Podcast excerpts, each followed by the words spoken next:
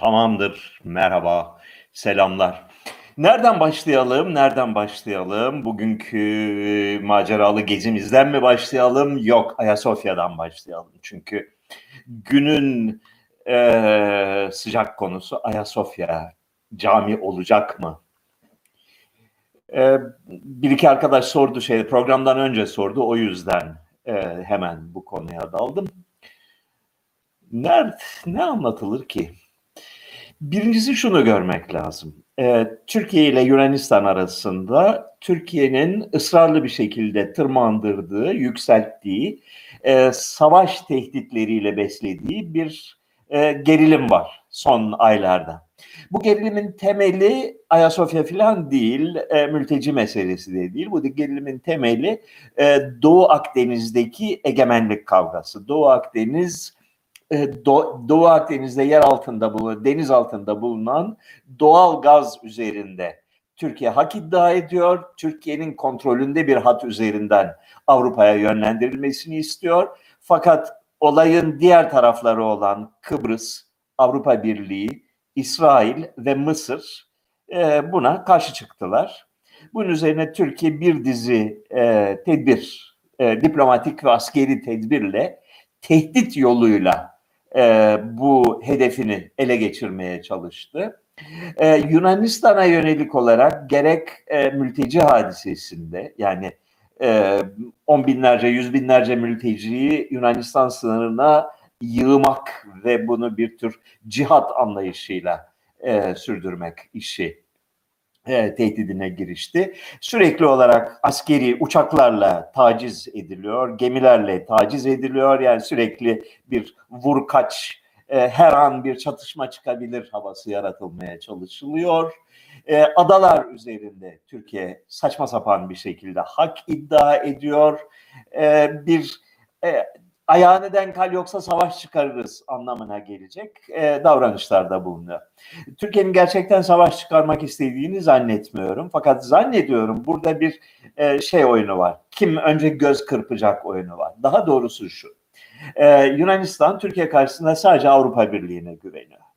Yani Yunanistan'ı olası bir çatışmada kurtaracak olan Avrupa Birliği'dir, Almanya'dır. Başka bir şey değildir. E, oysa bu e, çok zayıf bir güvence. Yani Avrupa Birliği'nin gerçekten iş e, çatışma noktasına vardığında Yunanistan'a ne kadar yardım edeceği ve ne kadar olayı kınamakla yetineceğini hiç kimse bilmiyor. Yunanistan da bilmiyor, Avrupa Birliği de bilmiyor, Türkiye de bilmiyor. Dolayısıyla e, sürekli bir taciz yöntemiyle, taciz yoluyla e, Yunanistan ile Avrupa Birliği arasındaki güvenlik işbirliğinin sorgulanması, sürekli olarak bunun e, kuşkuya düşürülmesi gibi bir yöntem izleniyor.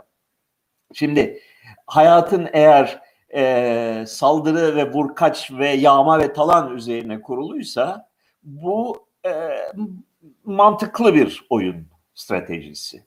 Yani kavga. Kaç taraf düşman? Herkes düşman. Bütün dünya düşman. Onlarla ortak yapabileceğin bir şey yok. Ancak tehdit edersin. Güçlüysen kazanırsın, zayıfsan kaybedersin. Eğer dünya görüşün bu ise Türkiye'nin davranışları rasyonel görünüyor. Ee, bu bütün olarak bu, bu bakış açısının ne kadar rasyonel olduğu ise ciddi bir şekilde tartışılabilir. Ayasofya, Ayasofya e, cami olsun mu? Ayasofya ibadet yeri olsun mu? Bence olsun. Yani olay şu. Memlekette on binlerce kiliseyi sen yıkmışsın, ahır yapmışsın. Ahır normal olarak Türkiye'de kiliseler ahır olur. Ee, hakikaten binlerce köyde binlerce kilise ahır yapıldı çoğu devlet eliyle özellikle görkemli, büyük ve e, gösterişli olanları yıktırıldı. E, yani yıktıracaksan, ahır yapacaksan e, bir cami yapmak daha iyi. Yani en azından bina kurtuluyor. E, Ayasofya müze yapıldı. Müze ne demek? Müze demek devlet dairesi demek. Türkiye gibi bir memlekette müze ne anlama gelir ki? E, Kültür Bakanlığı'na bağlı bir takım memurların yönettiği miskin, ruhsuz, çirkin bir devlet dairesi. Ee, Ayasofya'ya ben 50 senedir durmadan giderim. Çeşitli profesyonel nedenlerle giderim vesaire. Adım adım çürüdüğüne tanık olduk. Yapı sağlam değil, sağlıklı değil. Günün birinde yıkılacak o yapı. Ee, leş gibi kokuyor, küf kokuyor. Küf kokacağına ayak koksun. Değil mi?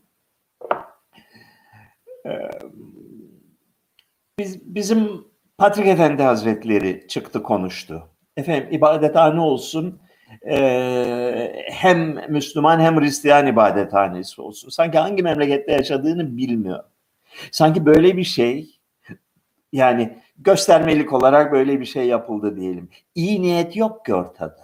İyi niyet hiçbir zaman olmadı. Yani e, Hristiyanlara göstermelik bir köşe verirler. Bir süre sonra ona el koyarlar. Yahut da onu megafonla taciz ederler. Yahut koku bombasıyla taciz ederler. Yahut yerini değiştirirler. Yahut bir şekilde yok edilir. Yani 500 senedir böyle. 900 senedir bu böyle. Yani e, Hristiyanlarla karşılıklı hukuk hukuku tanıma, hakları tanıma bazında bir işbirliği olmamış ki bugüne kadar bundan sonra olabilsin. Mümkün değil böyle bir şey. Ee, müze çirkin bir şey. Bir ibadethanenin müze haline getirilmesi, e, Türkiye Cumhuriyeti'nin e, sahteliğinin sahteliğinin bir simgesidir bence. E, bir e, ne şiş yansın ne kebap ne öyle yapalım sanki radikal bir şey yapıyormuşuz gibi görünelim ama hiçbir şey yapmayalım göstermelik olsun diye özetlenebilecek olan bir ideolojinin e, yansımasıdır. O yüzden e, bir anlamı da yoktur. Kaldı ki ibadethane olsa ne olacak? Yani Avrupa'daki büyük ibadethaneleri de biliyoruz. Yani e, yanmadan önce Notre Dame'ı yahut Viyana Katedrali'ni e, yahut e, Floransa Katedrali'ni de biliyoruz. Yani Saint, e, Saint Pierre Kilisesi'ni de biliyoruz Vatikan'da. Sözde ibadethane aslında hepsi de e, ticarethane olmuştur. Yani girenden bir şekilde öyle ya da böyle para aldıkları e, bu mantıkla çalışan yani bir pazarlama, bir e, alışveriş merkezi, bir süpermarket mantığıyla çalışan işletmeler haline gelmişlerdir. E, Ayasofya'da öyledir. Ha Kültür Bakanlığı'nın elinde olsun, ha e, Diyanet İşleri Başkanlığı'nın elinde olsun. Özetle pek fazla bir şey fark edeceğini zannetmiyorum. Ha e, ne olur Ayasofya'nın e, ibadethane olması, cami olması? Türkiye Cumhuriyeti'nin sahte ideoloji, laiklik ideolojisinin nihai iflası anlamına gelir. Yani Türkiye Cumhuriyeti İslam dininin e, egemen olduğu, İslam ideolojisinin ve İslamcı düşüncenin, fütuhat ve cihat düşüncesinin egemen olduğu bir ülke olarak tescil edilir. E, yani bir devlet projesi olarak 1453 yılında yapılmış bir gasp hadisesi tescil edilmiş, yeniden onaylanmış ve yüceltilmiş olur. İslam bazında, İslami bir platformda. E, bu da hakikatin e, bir kez daha tescili anlamına gelir ki hakikat her zaman için sahtekarlıktan daha iyidir. Şimdik müze ya da cami olmasının fresklerin görünürlüğü açısından bir e, bir değeri yok mu? Cami yapılıp turistler gezecek deniyor. Alçı görmeye mi gidecekler? Bunun bin türlü şeyi vardır, çaresi vardır. E, bugünkü çağda e, o e, mozaiklerin dijital görüntüleri orijinalinden daha accessible'dır. Yani istediğin yerde görebilirsin onları çok ince ayrıntısına kadar, çok ince detayına kadar görebilirsin. Çıplak gözle göremeyeceğin detaylara kadar görebilirsin bir. İkincisi zaten e, şeylerin, mozaiklerin büyük çoğunluğu üst kattadır. Üst katı müze yaparsın. E, alt katı cami yaparsın. Al sana çözüm. E, dım dım dım. Yani e, vaziyet böyle.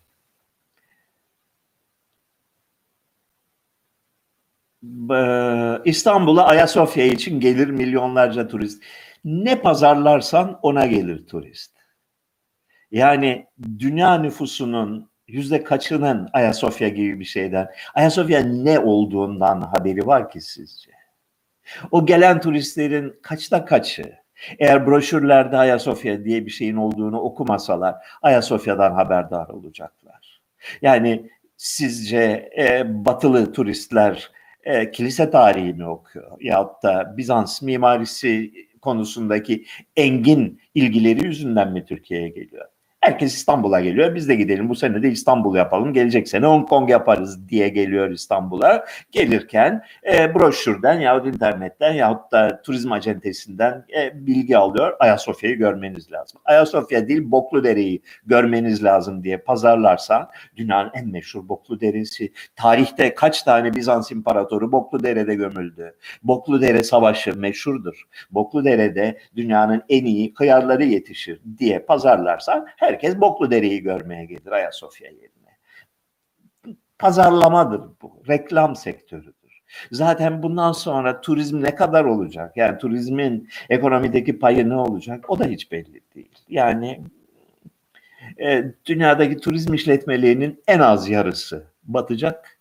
Onlar battıktan sonra geri kalan altyapı e, turizm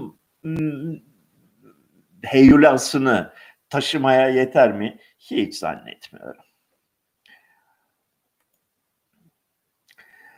Milliyetçiliğe lanet olsun. Sizi yurdum insanının çoğundan daha çok seviyorum ve yakın hissediyorum. Sağ ol Serdar. Ee, teşekkür ederim. Kayseri Develi hakkında sizden birkaç fikir alabilir miyiz demiş bir arkadaş ısrarla. Hani bu şey gibi. Ee, şarkıcılara filan böyle şeyler e, taleplerle gelirler. E, Develi'den sayın vesaire e, aramızda alkışlıyoruz. E, Develi bir zamanlar güzel bir kasabaymış. Hatta bir değil iki kasabaymış. İki ayrı merkezi olan bir kasabadır. E, hemen hemen yarı yarıya ya üçte bir oranında Ermeni nüfusu varmış 20. yüzyıl başına kadar. Hatta Develi'de yakın tarihe kadar yani 1960'lara 70'lere kadar bir hayli Ermeni nüfus vardı.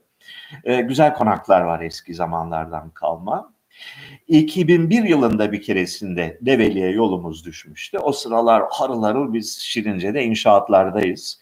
E, tarihi şey malzeme, e, çıkma malzeme kullanıyoruz. Yani eski konaklardan çıkma basamaklar, şeyler, e, parmaklıklar, şömineler vesaire vesaire. Bir tanıdık vasıtasıyla gittik e, Develi'ye. Dediler bak çok güzel bir konak var size onu gösterelim dediler. Tamam gittik. Böyle terk edilmiş uzun zamandan beri 30-40 seneden beri içinde insan olmayan küflenmiş yarı yarıya yıkılmaya başlamış. Çok güzel bir konak ama yani şahane bir ev. Dediler biz bunu olduğu gibi satıyoruz. Nasıl satıyorsunuz? Yani şeyin malzemesinin molozunu satıyoruz dediler. Yani indireceğiz binayı. E, kamyon gönder yükleyelim. E, al nereye istersen götür. Hemen oturduk hesap yaptık. Biz bunu yani nasıl olsa indirecekler. Yani kurtarmanın imkanı yok. Bari malzemeyi kurtarabilir miyiz? İşte e, Develi'den Şirince'ye bir kamyon kaça gider, iki kamyon kaça gider. Bunlar böyle şeyleri araştırıyorken 2001 Eylül ayı pat diye ben hapse giriverdim.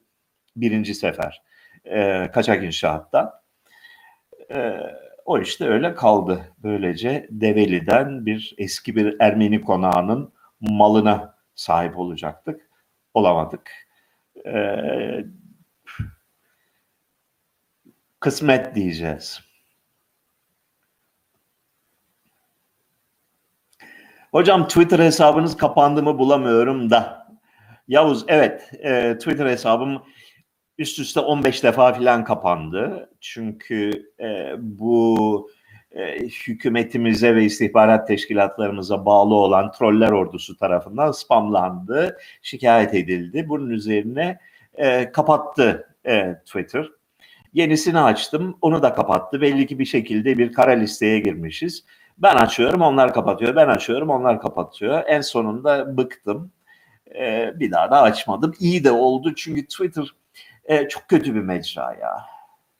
Arkadaşlar Twitter'da bu devamlı bir didişme hali var. Birileri birilerine devamlı böyle şey batırıyor, e, sopa batırıyor. O batırınca mecbur oluyorsun sen de batırmaya ve devamlı tırmaya, devamlı kavga modundasın Twitter'da. E, yani zevkli tabii içine girince ben kavga etmeyi. Kim sevmez ki hepimiz severiz. De yani bir şöyle bir oturup geri oturup düşündüğünde boşuna vakit kaybı, lüzumsuz bir şey. Tanıtım için lazım tabii. Yani e, çay değil viski ama başka bardak yoktu bu evde. Ben de böyle içiyorum. Ne diyorduk? Hı. Tanıtım için lazım.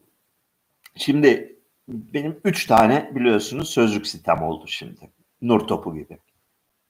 Bir Nişanyan sözlük var. Etimoloji sözlüğü. Türkçenin kelimelerinin sözlüğü. İki yer adları sözlüğü. Buna Index Anatolicus diyorduk. Çok fazla havalı bir Latince isim olduğu için yer adları sözlüğü demeye başladık şimdi. Bu Türkiye'deki tüm yer adlarını kapsamayı hedefleyen bir site. Üç kişi adları sitesi o yeni geçen ay açıldı. Daha henüz emekleme aşamasında birçok eksikleri var. Bunları Twitter üzerinden de tanıtabilmem lazım. Çünkü e, yani ne kadar çok hareket olursa o kadar bereketli oluyor, güzel oluyor. Bir de e, yani sizden özür dileyerek ayıptır söylemesi paralı yapacağız o siteleri. Başka çaresi yok. Çünkü biliyorsunuz benim öyle çok bir gelirim yok. Şirince'deki otelden bir gelirim var. Üç aydır sinek avlıyor orası. Ee, burada birkaç tane e, ev yaptık işte şu anda içinde bulunduğum ev dahil olmak üzere pansiyon olarak vermek üzere. E, sinek avlıyor burası. Turizm diye bir şey kalmadı. Kitaplarım var. Kitaplarımdan öyle bir, Türkiye'de kitaptan para kazanılmaz ama yani bir gelir geliyor yani aylık giderim bir kısmını karşılayacak bir gelir. Ee, yayın evinden de hayır yok. Yani böyle ite kaka birazcık bir şeyler geliyor. E biz burada aç kalacağız sonunda. O yüzden e, üç tane bazı günler 800 bin sorgu ya konu olan üç tane sözlüğümüz var. 800 bin de öyle az bir rakam değil. E, yani pamuk eller cebe şart. Yani madem bir hizmet var burada eşek gibi emek vermişiz. Ee, biraz gelsin. Ee, peki sizce Türkiye'de Türkçe öğrenmiş birinin başka bir ülkede özgür olması mümkün mü demiş bir arkadaşımız. Ne demek bu anlayamadım. Yani Türkçe öğren, Türkçe öğrenince özgür olamıyor musun bilmiyorum. Ee, sadece Türkçe eğitim almışsan, başka dile hakim değil isen e, beyin ufkun çok kısıtlı olmak zorunda. Çünkü malzeme yok kardeşim. Yani sadece Türkiye'yi bilen birinin e, okuyup da öğrenebileceği şeyler çok sınırlı. E, duyup da ne internet mi internet filan hikaye. Yani sadece Türkçe ise ufkun insanoğlunun bilgi ve kültür hazinesinin çok küçük bir kısmıyla yetinmek zorundasın. Çok fazla yalanla, inanılmaz miktarda yalanla e, haşır neşir olmak zorundasın ve bunları eleştirecek bir zemin bulman. Yani bir, yer, yani bir sırtını bir yere vermen lazım ki bir şeyle kavga edebilesin. Verebileceğin, sırtını verebileceğin bir duvar yoksa sadece Türkçe ile işin zor kardeşim. Yani e, kültürel, entelektüel işlere falan çok fazla bulaşma derim. E, dil şart. Diğer konu şu, e, şimdi bu adaya geldiğimden beri, yurt dışına çıktığımdan beri tabii yurt dışına iltica eden çok fazla sayıda insanla muhatap oluyorum. Yani tanışıyorsun, yani sokakta tanışıyorsun. Ee, insanlar senden bilgi soruyor. E, burada inşaatta çalışan arkadaşlarla konuşuyoruz filan falan. Şöyle bir gerçek var. Yani daha önceden hapisteyken de ben pek çok insanla bu konuyu konuşma fırsatını buldum. Çünkü hapisteki arkadaşlarımız da arkadaşlarımızın da ezici çoğunluğunun hayali e, açık cezaevine çıkayım. Birinci hafta ben firar edelim, ver elini Avrupa. E, peki Avrupa'da ne yapacaksın kardeş? E, dilin var mı? Yok. Bir mesleğin var mı? Geçerli bir mesleğin var mı? Yok. E e ne yapacaksın? Yapabileceğin çok fazla bir şey yok. Yani memlekette olsa hiç olmazsa köyden bulgur gelir, mercimek gelir. Burada o da yok. Ee, dilin yoksa, bir mesleğin de yoksa dünya zor bir yer. Çok zor bir yer. Yani çok fazla hayal kurmayın. Hani ya çok şanslısın, ya çok cesursun, ya gözü peksin, delisin. Bir şeyler belki yapabilirsin ama bin kişiden biri yapabilir bunu. Yani istatistikler belli.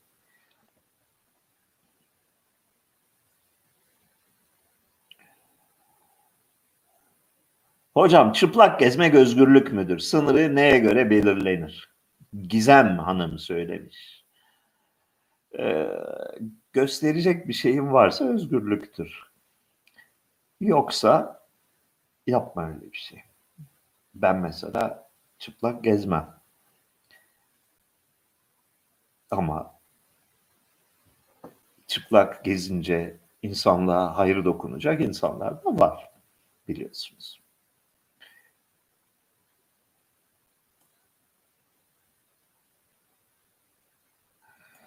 Emre isminin kökenini sormuş Mukan.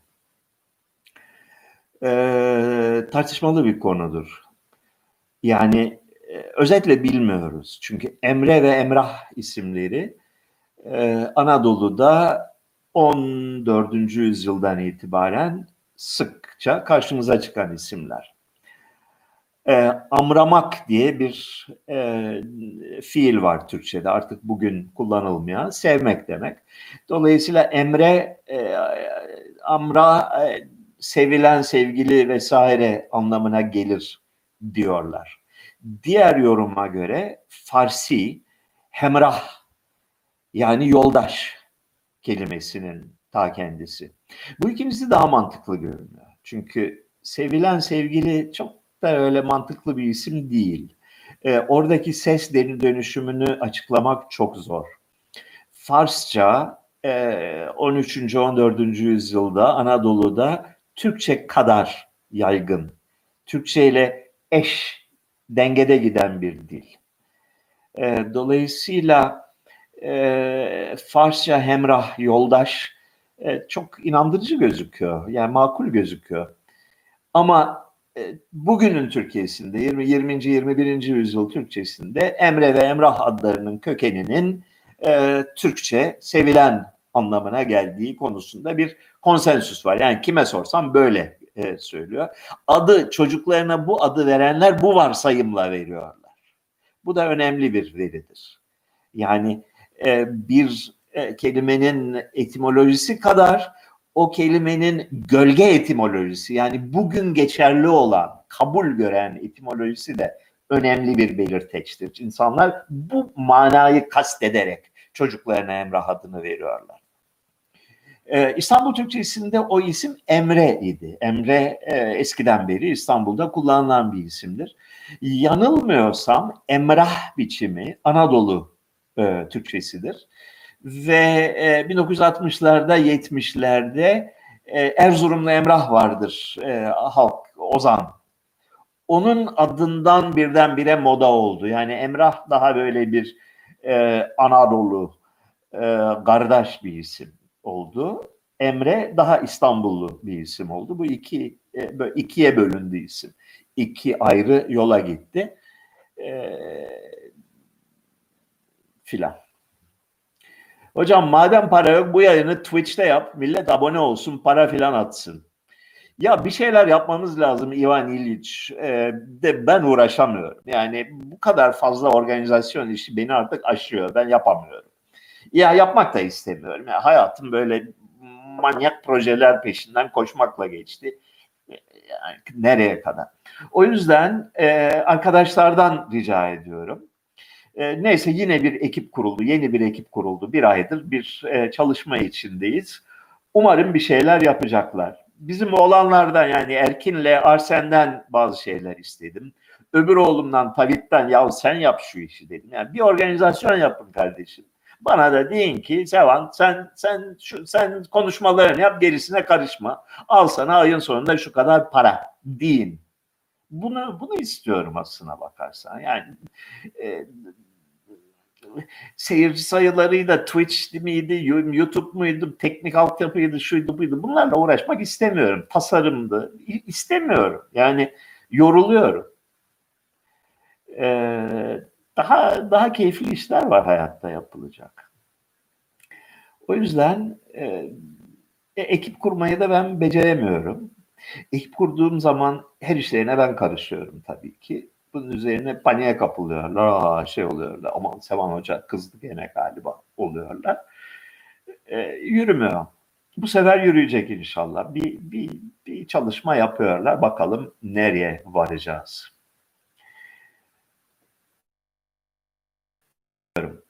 Pansiyonunuzla ilgili bilgi verir misiniz? Pansiyonumuzu Nişanyan House adıyla Booking.com'a koyduk iki gün önce nihayet. Ee, oraya girin bakın Booking.com Nişanyan House. Bir tane Nişanyan House var Şirince'de. Bir tane Nişanyan House var Pagondas'ta. Ee, Hilton gibi şey oluyoruz böyle e, holdingleşiyoruz. Ee, filan falan.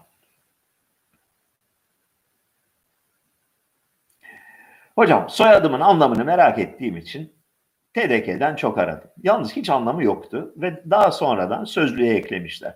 Çakı anlamına filan geliyormuş ama bana uydurma gibi geldi diyor Muhammed Mantu. Mantu soyadı hakkında.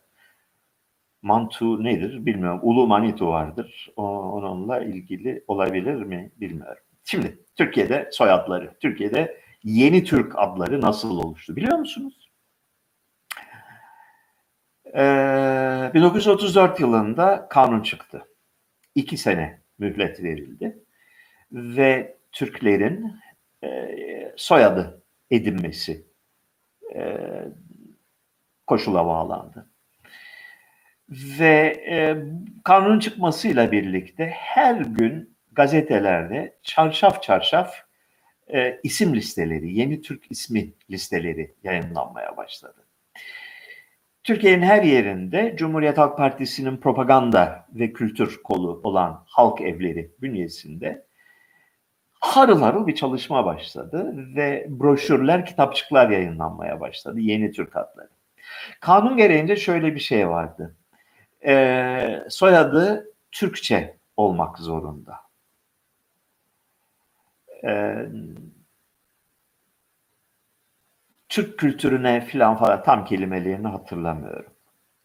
Bunlar şöyle bir sonuç çıktı. Normal olarak e, Türkiye'de öteden beri ve Türk kültüründe, Osmanlı kültüründe illa bir insanın bir soyadı seçmesi gerek, gerekiyorsa babasının adını seçer. Yani Bulgaristan Türklerinde, Azerbaycan'da, e, Yunanistan Türklerinde, Kerkük Türklerinde böyledir. Adamın adı Mahmut Mehmet'tir. Babasının adı Mehmet olduğu için. E, Türkiye'de biliyorsunuz Mehmet diye bir soyadı yoktur. Olmaz. Eğer 1934 rekoltesi Mehmet diye soyadı yoktur. Çünkü neden? Çünkü Mehmet Türkçe bir kelime değil. Eğer Arapça e, adın Türkçe bir Türkçe'de kullanılan bir isimse mesela bir İrfan mesela. İrfan soyadı olur. Çünkü irfan Türkçe'de kullanılan bir kelimedir aynı zamanda. Ama Mehmet Türkçe'de kullanılan bir kelime değildir. O yüzden buna asla izin verilmedi. Buna karşılık Türkçe kişi adları mesela Cengiz yahut Atilla soyadı olarak kabul edildi. Şimdi bu dönemde e, bu yeni Türk adları şey listelerine baktığınız zaman akıl durdurucu listelerdir. Yani çılgın bir yaratıcılığın eseri olan listelerdir. Aynı zamanda dil devriminin de en heyheyli günleridir. Dil devrimi çok radikal bir şekilde başladı 1935'te. Türkçenin kelime hazinesinin tamamını yeniden inşa etme çabasına girdiler. Ve akıl durdurucu sayıda yeni kelime önerdiler. Ee, bunların yüzde doksandan fazlası tutmadı, kaldı. Yani öneri olarak kaldı. Yani bir, birisinin aklına esiyor. Falan kökünden filan e, e, ekiyle e, türetirsem gelişi güzel bir anlam yüklüyor bunu. Öneri. Yani Bursa e, Halk Evi e, kitapçık yayınlamış. Yüzlerce, yüzlerce, yüzlerce yeni Türkçe isim. E, tamamen şey gibi böyle Voltran dili gibi bir, bir dil. Yani Türk, bildiğimiz Türkçeyle hiçbir alakası olmayan yepyeni bir dil. Bir sürü kelime uydur uydur söyle. Aslında çok orijinal bir çalışma. Yani e, dünyada benzeri olmayan bir çalışma. Komple tamamen hayali bir dil yaratıyorlar. O çerçevede binlerce yeni kelime önerildi. Sonra bu kelimelere bir takım anlamlar yüklendi. Fakat bu tutmadı. Yani unutuldu o anlamlar. Fakat kelime olarak kullanılmadı dilde bu kelimeler. Fakat soyadlarında yaşadı. Mesela e, yaltırık diye bir kelime var. Elektrik kelimesinin aslında öz Türkçe yaltırık olduğuna kanaat getirdiler. Yaltırık diye bir kelime. E, yaldız, yıldız, yıldırım gibi bir şey çağrışımla yaltırık dediler elektriğe. Ee, birkaç kişi birkaç makalede bunu kullandı elektrik anlamında tutmadı, sevilmedi, unutuldu. Ama tam o günlerde soyadı olarak benimsendi. Yaltırık diye bir soyadı var Türkiye'de. Ee, pek çok soyadı, anlamı belirsiz olan pek çok soyadı bu sürecin ürünüdür. O kaynakları bulmak çok zor. Yani Bilecik Halk Evi'nin o tarihte çıkardığı kelime listesi yok elimizde. Yani bilme, bulmak çok zor. Türkiye'de olsan bulursun. Yani e, kütüphaneleri e, taraman lazım. Bir yerde küflü bir köşede bulursun. Antikacılarda bulursun. Bir yerde bulursun. Samos'ta bulmak feci zor. Böyle şeyler bulursanız bana gönderin. Yani e, benim hayatta en büyük zevkim oyuncak oyuncağım kelime listeleridir. E, her türlü kelime listesi çok hoşuma gider. Ne kadar marjinal ve tuhafsa o kadar çok hoşuma gider. Çünkü bir şeyler keşfederim onun içinde. E, bulursanız gönderin bana.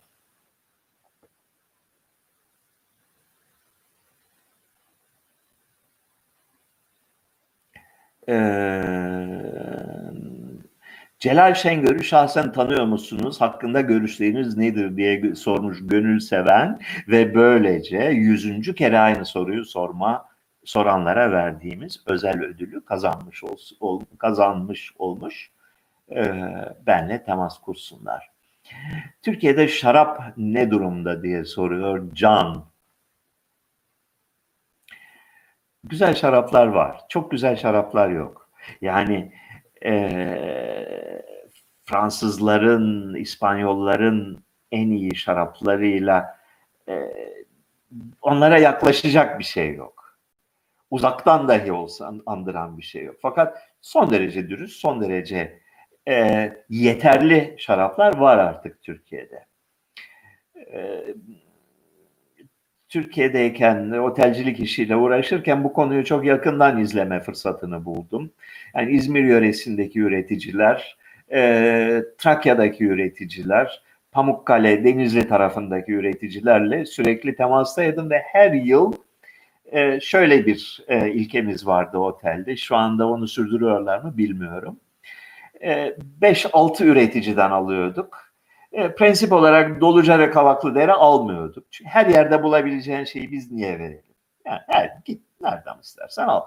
Ama e, özel, e, kaliteli, farklı kişilikli şarap üreten yerlere e, önem arıyorduk. Her sene görüşüyorduk. Her yıl listemize bir tanesini, iki tanesini ekliyorduk.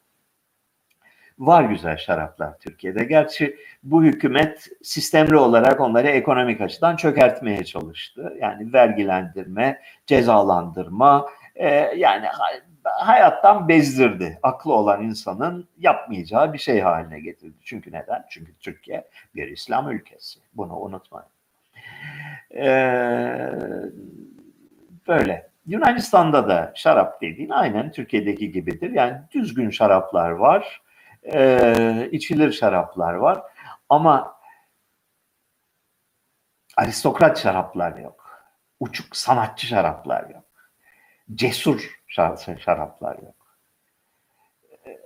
Kimseye benzemeyen bir iş yapacağım. Ben bir olacağım, bir numara olacağım, dünyanın en iyisi olacağım hırsıyla yola çıkan insanlar yok Türkiye'de. Bu Yunanistan'da da yok. Ee, yani var olan normlar çerçevesinde piyasada kabul gören, e, tercih edilen, e, çok satan e, cinsler çerçevesinde en iyisini yapayım diyen insan çok var. Benden iyi kimse şarap yapamaz diyen bu çılgınlığa sahip insanlar bu topraklarda maalesef yetişmiyor. O da geçmişte nasıl olmuş böyle bir şey? Yani bu şarap kültü, şarap e, kült ne diyelim ona e, şarap tapınması e, enteresan bir hadise. Bunun asıl kaynağı İngiltere'dir. Çünkü İngilizlerin kendi şarapları yok. Yoktu. Şimdi artık İngiltere'de de üretiyorlar da e, bin sene boyunca yoktu. Öyle olunca şarap pahalı bir şey İngiltere'de. ithal edilen bir şey. E, seçkin sınıfın e, tanıdığı, bildiği bir şey. Özellikle Bordeaux'dan yani Fransa'nın Atlantik kıyısından gelen şaraplar, e, daha sonra Portekiz'den gelen şaraplar İngiltere'de bir statü simgesi olmaya başlamış. Yani e, Sayın Dük Hazretleri ben şarabımı Bordo'dan getiriyorum falanca çiftlikten ya siz diye sorabileceğin ve hava atabileceğin bir şey haline gelmiş. Dolayısıyla İngiltere'de muazzam bir e, şarap konesörlüğü e, kültürü oluşmuş. E Fransızlar da hemen çakmışlar olayı. Yani İngilizlere orijinal şarap satmak lazım diye ve gitgide artan oranda e, özgün ve kaliteli ve çok e, üzerinde çok çalışılmış, güzel çalışılmış şaraplar üretmeye başlamışlar.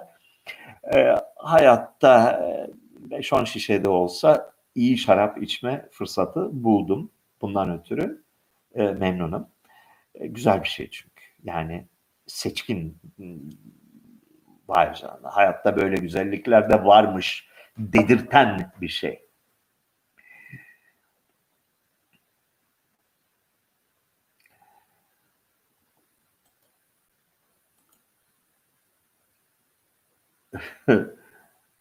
Viyana'dan selamlar. Türkçenin fonetikliğini bozan bazı kelimelerin okundukları gibi yazılması konusunda TDK'nin yeni bir karar alması hakkında ne düşünüyorsunuz? Artık tren tren olarak yazılacak gibi. Bilmiyorum Allah aşkına. Unisex isimlere dair bir çalışmanız oldu mu? Şaşılacak bir şekilde Türkiye'de hemen hemen bütün isimler unisex imiş. Ben bunu bilmiyordum. Ama e, adı Ahmet olan yüzlerce kadın var Türkiye'de. E, adı Yiğiter ya da Alper olan pek çok kadın var e, Türkiye'de. Bunun mantığı nedir? Bunun e, psikolojik temeli nedir? Onu anlamaya çalışıyorum, bilmiyorum. Fakat hemen hemen tüm isimler Türkiye'de hem kadına hem erkeğe gidebiliyor.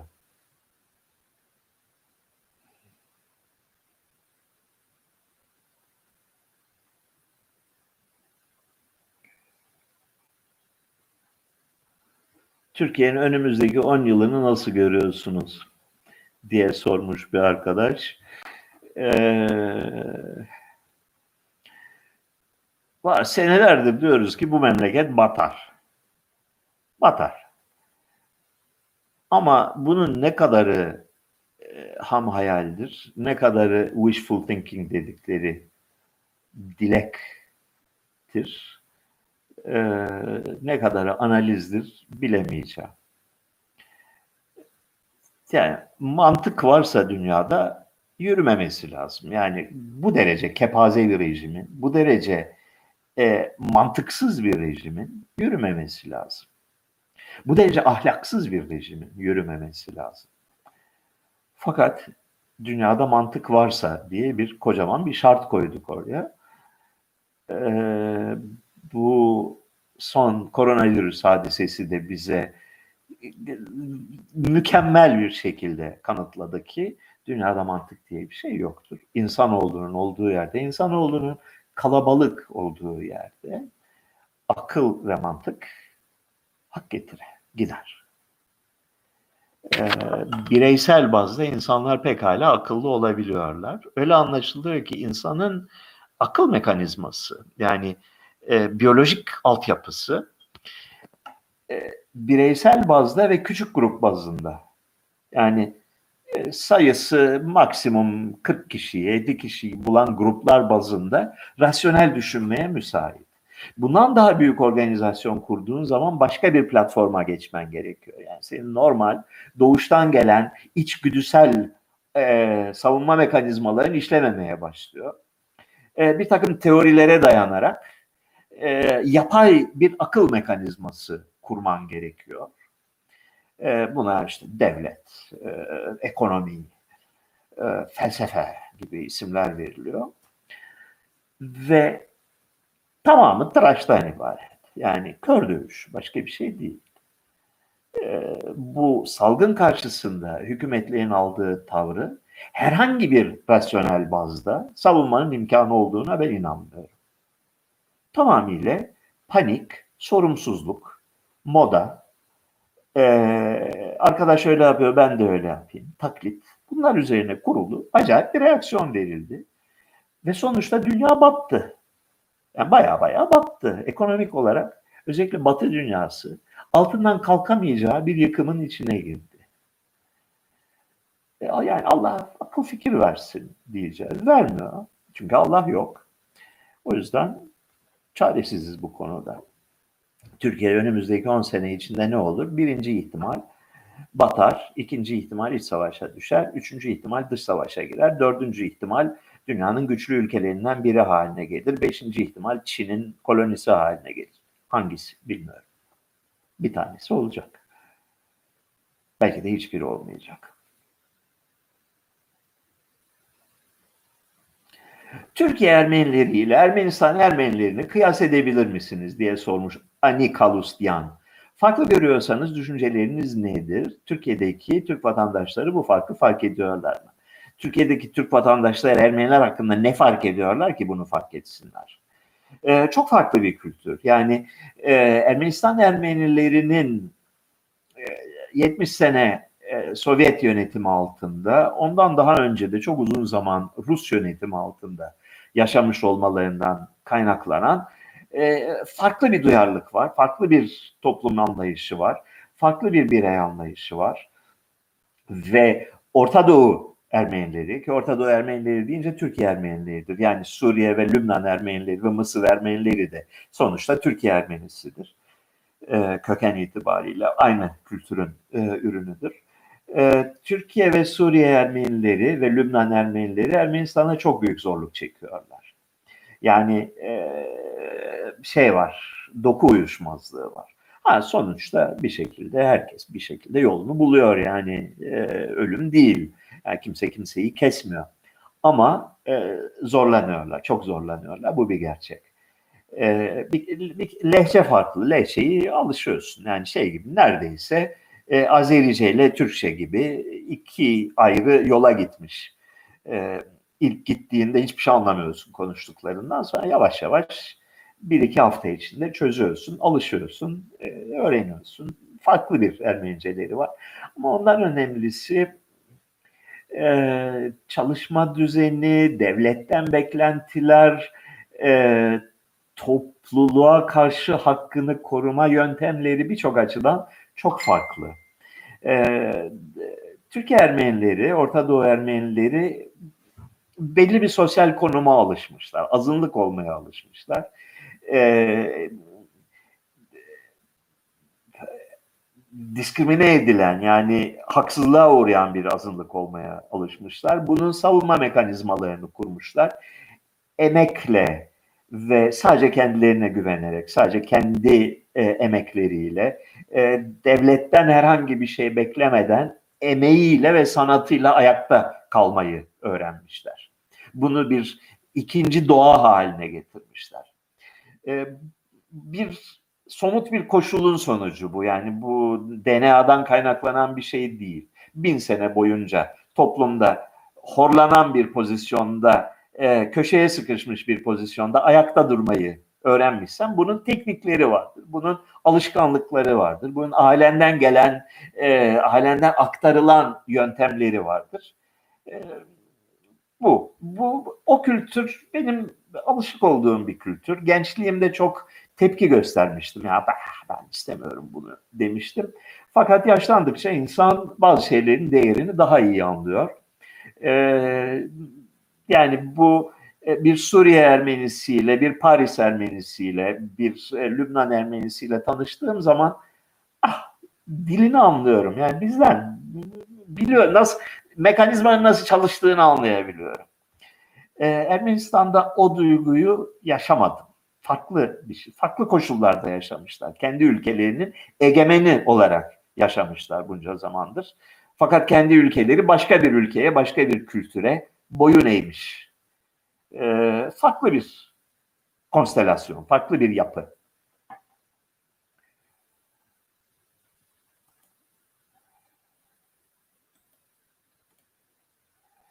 Sayın Nesin sizi kurtarmak için AKP lehine pek çok demeç verdi. Buna rağmen AKP'ye neden yaranamadınız? Ee, Alper, Sayın Nesin beni kurtarmak için AKP lehine pek çok demeç vermedi. Hiçbir zaman vermedi. Böyle bir şey asla yapmaz. Namuslu bir insan böyle bir şeyi yapmaz. Ben de yapmadım. Ee, Türkiye'de 2000'li yıllarda AKP'den daha büyük bir bela vardı. Bu bela halen varlığını sürdürmektedir. E, Türkiye'nin devlet aparatı kendine e, Kemalizmi bir simge olarak, Kemali simge olarak seçmiş olan devlet aparatı AKP'den daha büyük bir beladır. İdi, daha büyük bir bela idi ve buna karşı AKP'nin en azından şartlı bir şekilde ve belirli oranlarda, belirli politikalarında desteklenmesi gerektiği konusunda Ali Nesin'de ben de son derece mutabıktık. Eh, ahlaken doğru olan tavır buydu e, bu konuda da fikrimiz değişmiş değildir.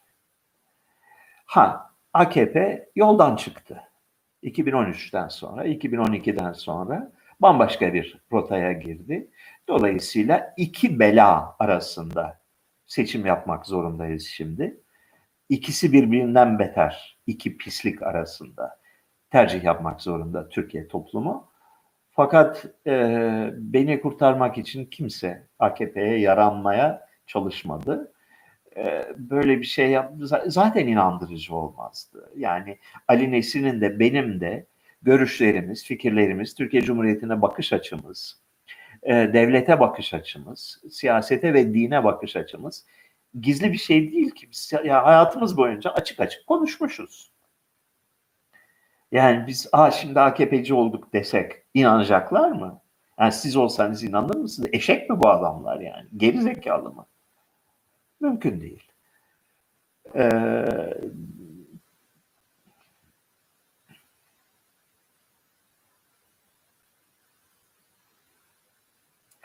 Hocam otobiyografinizde hayatınız boyunca düzenli bir gelirinizin olmadığını ve herhangi bir mesleği çok az icra ettiğinizi söylemiştiniz.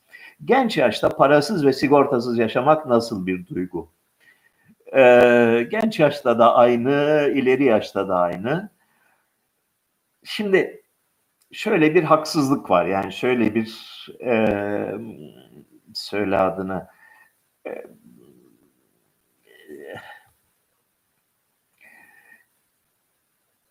hayatımın çok büyük kısmında parasız oldum. Bugün de öyleyim.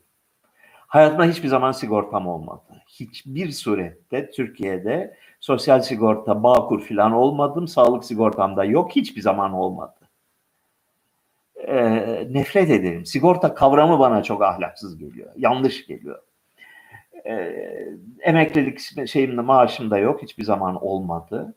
Bir kere hayatımda 7 ay kadar sigortalı bir işte çalıştım. O zamanlar bir sigorta yazılmıştır herhalde.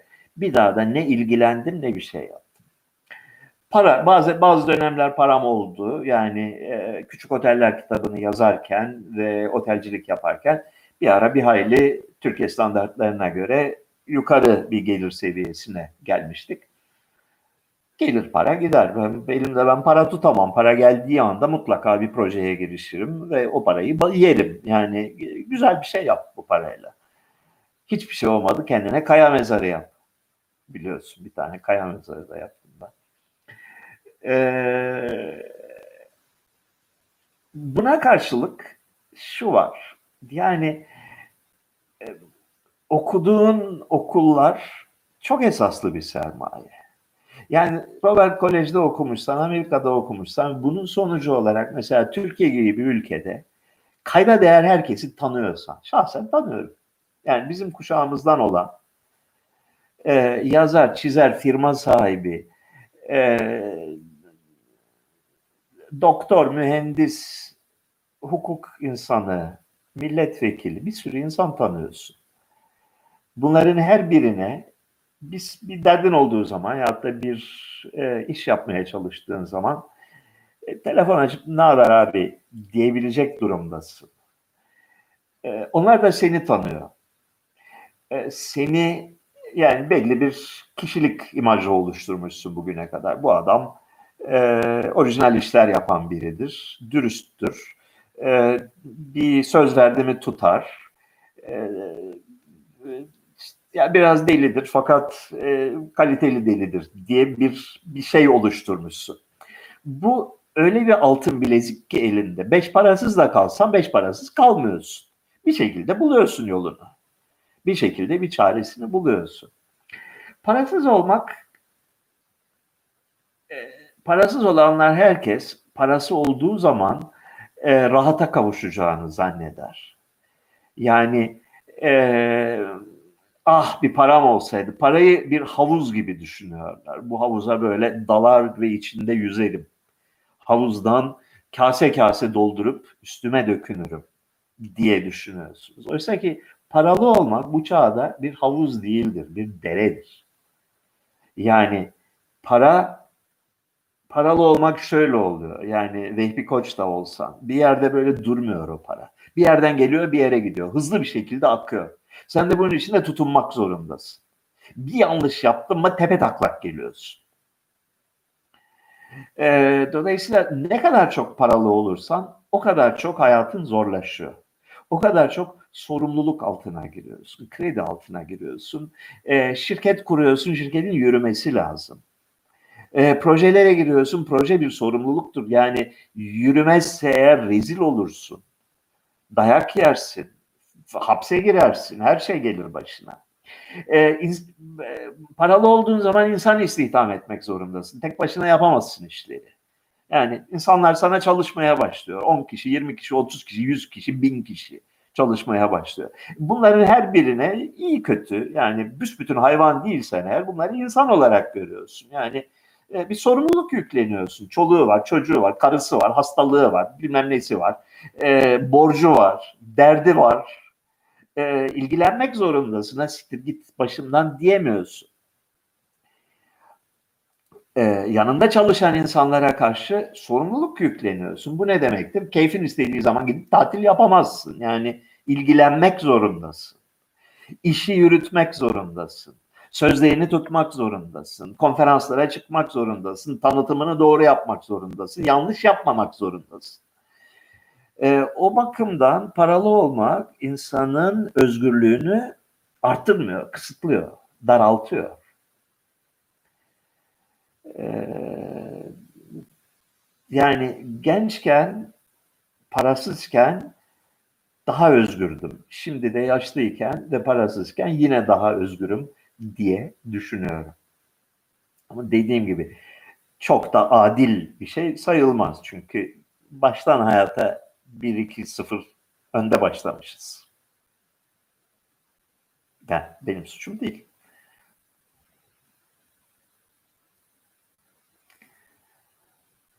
Oryantalizm. Sevan Bey, Edward Gibbon ve eseri hakkında biraz bahseder misiniz? Ya Emir Ali, döne döne aynı şeyleri sormayın ne olur. Yani e, üzerinde defalarca yazdığım bir konu, birkaç defa da konuştuğum bir konu. E, neydi? Birkaç vesileyle onu söyledim. E, Edward Gibbon, e, şeyin e, Roma İmparatorluğu'nun gerileyiş ve çöküşü Decline and Fall of the Roman Empire. Böyle hayvan gibi bir kitaptır. 3000 sayfalık. Muhteşem bir kitaptır. Ya bir, bir şaheserdir.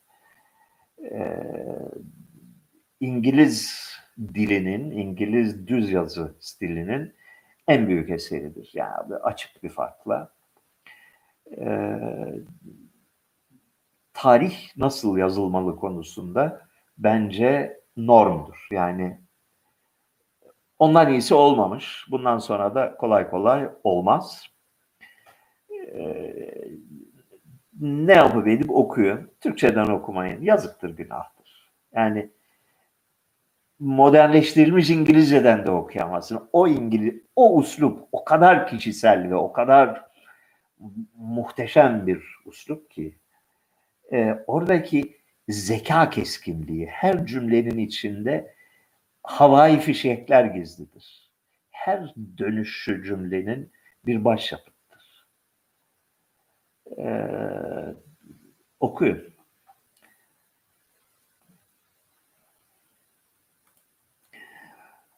Hocam neden Almanya'da yaşamak istemiyorsunuz? Ne işin var Almanya'da?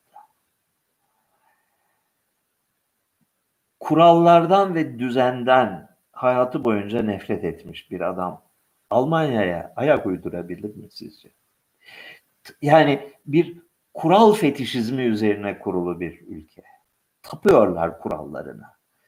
Kurallarının dünyanın en mükemmeli olduğu konusunda en ufak bir kuşkuları yok. Ve bunu kuralları tüm Almanlar hemen hemen hepsi insanlara olan nefretlerinin aracı olarak kullanıyorlar. Yani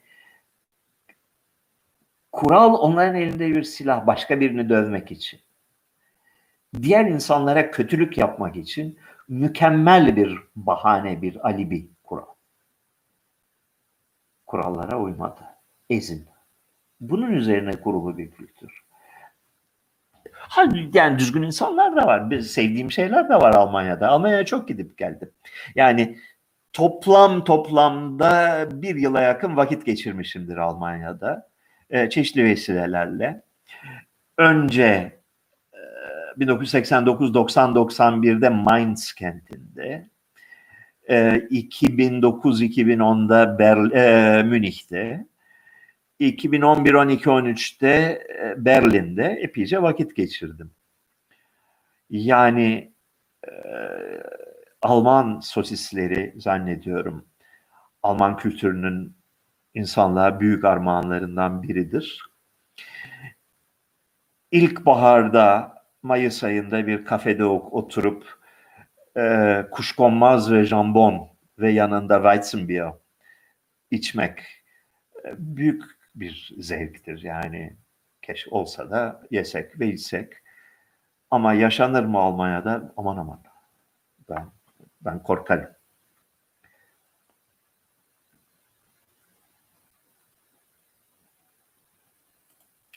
Hocam yakalıyorsunuz ortamları derken nasıl oluyor? Hangi ortamları yakalıyorum bilmiyorum. Sevan Bey teke tek programında Yusuf Halaçoğlu'na ayıp ettiğinizi düşünüyor musunuz? Asla düşünmüyorum. Pisliğin tekidir o adam. Yalancıdır, ahlaksızdır, terbiyesizdir. Bütün hayatı yalan üzerine kurulu e, ona haksızlık ettiğimi düşünmüyorum. Çok hazırlıksız çıktığım bir programda yeterince iyi performans gösteremediğim için kendime kızıyorum evet. E, fakat birisinin söylemesi gerekiyordu. Yalancısın sen pezevenk demek gerekiyordu. E, pezevenk kısmını söyleyemedim online. Tuttum kendimi. Hmm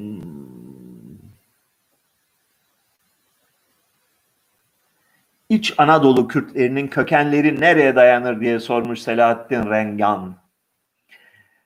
Ee, 17. yüzyıla dayanır. 17. ve 18. yüzyıla dayanır tabii ki. Ee, biliyorsunuz Anadolu'da 16. yüzyıl sonlarında yani 1500'lerin son demlerinde 1580-90'lardan itibaren e, tımar sistemi yani devlet köleliği sistemi çöktü. Yani devlet kontrolü kaybetti ekonomi üzerindeki. Bunun sonucu olarak ve belki başka faktörler de vardı bilmiyorum. Ee, Güneydoğu'dan yani e, Diyarbakır vilayetinden, Halep vilayetinden, Dulkadir yani Maraş sancağından, e, Kerkük vilayetinden, e, hatta Şam vilayetinden, yani bugünkü Suriye, Kuzey Irak ve Güneydoğu Türkiye'den dalga dalga göçebe e, soyguncu sürüleri diyeceğimiz aşiretler Anadolu'yu e, basmaya başladılar. 16 17. yüzyıl başlarından itibaren. 1590'larda düzen çöker, büyük kargaşalıklar olur. 1600'lerin başlarından itibaren sürekli duyduğumuz şudur. Halep vilayetinden gelip her sene hayvanlarıyla birlikte işte Niğde üzerinden geçip Denizli'de e, veya Burdur'da otlamaya gelen e, 10 bin kişilik bilmem ne aşireti cemaati e, oradaki köylüleri soyduğu, rahatsız ettiği, silahlı çatışmaya girdiği, insan öldürdüğü vesaire gerekçesiyle tedip edilir, bastırılır, e, çatışma çıkar. E, 10 bin Kürt mesela gelip e, Soma ilçesini basar ve orada bir iki yıl boyunca büyük huzursuzluklar çıkarır, geri gönderilir. Ee, devlet bunlara toprak verir, yer verir, iskan eder, kaçarlar, yeniden gelir. 200-250 yıl süren bir kaos dönemidir. Türkmenler e, ve Kürt ve hatta Arap aşiretleri bu dönemde Maraş, Diyarbakır, Urfa, Halep, e, Şam, ve Kerkük bölgelerinden sürekli olarak Anadolu'ya göçmüşlerdir. Bunların bir kısmı devlet tarafından zorla iskan edilmiştir. İskan edildikleri yerler bayağı bildiğin toplama kampı gibi yerlerdir. Mülteci kampı gibi felaket yerlerdir. Ee, tarımsal değeri olmayan yerlerdir.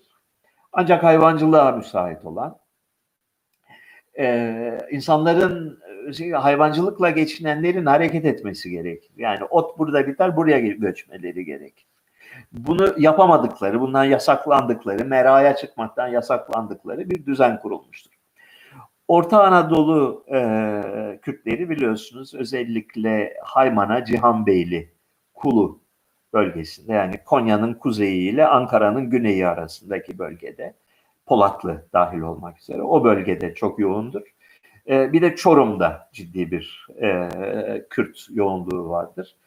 E, bu iki topluluk 1600'lerden başlayıp 1700'lerin başlarında e, bayağı sert bir çatışma ortamında buralara zorla iskan edilmişler. Yani gidip gelemezsiniz, burada kalacaksınız artık denilmiş, yerleşmişler.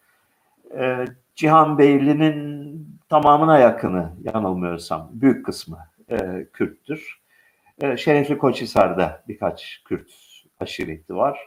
E, e, Kırşehir'in Çiçek Dağı ilçesi hemen hemen tümüyle Kürttür.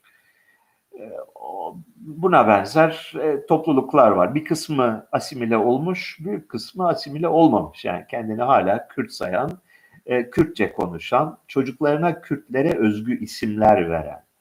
Yani bu kişi adları çalışmasında benim öğrendiğim en önemli, daha önce bilmediğim bir şeydi bu. Türk adlarıyla Kürt adları çok farklı. Ha ikisinin de çok büyük kısmı Arapça. Yani Abdülaziz diye bir isim mesela padişah ismi.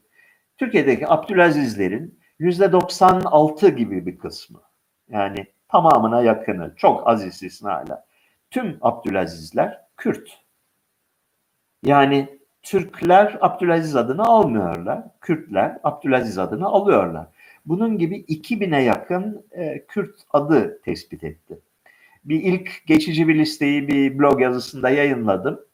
E, şimdi onun tam tam geliştirilmiş listesini bir, bir, bir iki hafta içinde çıkarırım zannediyorum. Ona çalışıyorum. Yani e, Türkiye'de mesela bunu bilmiyordum ben. E, bir kişinin adına, nüfusuna bakıp e, kişinin Kürt mü Türk mü olduğunu büyük bir az bir yanılma payıyla tahmin edebiliyorsun çünkü isimler farklı. Ee, yani siz daha zannedin ki asimile olacaklar. Ne asimile olurlar?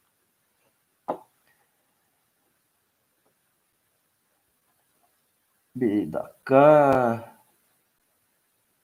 Ayasofya'nın ismi Fatih ile birlikte aynı kalmış. Benzeri Türkiye veya başka bir yerde var mı? Yeniden cami olarak açılırsa Hristiyan bir azizenin ismiyle tekrar açılır mı? Teolojik olarak doğru mu? Ee, yapma ya Ufuk. Yani e, İstanbul'un da adı değişmedi ki İstanbul'da Rumcadır. Ayasofya bir azizenin adı değildir. Ayasofya kutsal bilgelik demektir. İsa'nın sıfatlarından biridir. Sofia bilgelik demektir.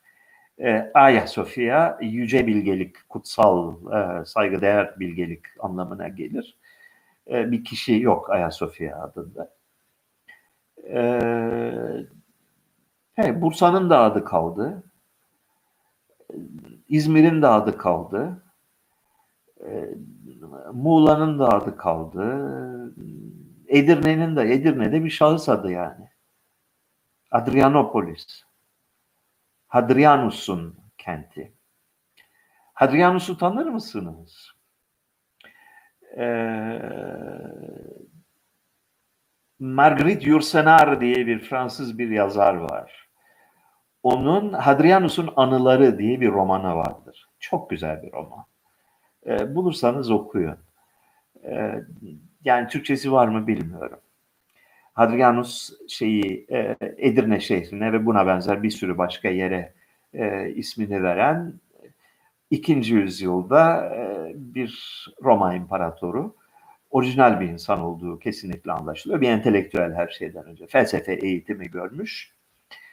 E, ilerleyen yaşlarında yani dünyanın en güçlü insanı iken Bolulu genç bir oğlana aşık oluyor. Antinus isimli. Ve Antinus'u yanına alıyor. Ee, onunla dünyayı gezmeye, e, iktidarı onunla paylaşmaya başlıyor. Bu 16-17 yaşlarında bir çocuk. İki sene mi, üç sene mi e, birlikte e, yaşıyorlar. Sonunda Antinus şeyde e, Mısır'da bir gün intihar ediyor. Bu hadise hakkında bir roman yazmış. Çok güzel yazmış. Marguerite Yourcenar e, her şeyden önce bir e, akademik kültüre sahip olan, ciddi, orijinal kaynak araştırma disiplinine sahip olan bir insan. E, çağın kültürüne müthiş derecede vakıf, vakıf. E, çok güzel bir roman. Dur bakalım. Hocam siz Justinianus'u tanır mısınız? Şahsen tanımıyorum fakat kim olduğunu biliyorum. Ee, bakalım neler oluyor. Heh, Hadrianus'un anıları, Marguerite Yourcenar, helikopter yayınları, İran'ın bir e, mucizeler yaratmaya devam ediyor. E, bu bu yayın aksaksız ve problemsiz yürüyorsa onun sayesindedir. Ee, her başarılı erkeğin arkasında biliyorsunuz bir kadın vardır. Bu vakada da İrazuru'dur. Ona buradan selam ve sevgilerimizi gönderiyoruz. Bir de öpücük gönderiyoruz. Sevgili arkadaşlar süremiz doldu. Bay bay demek zorundayız.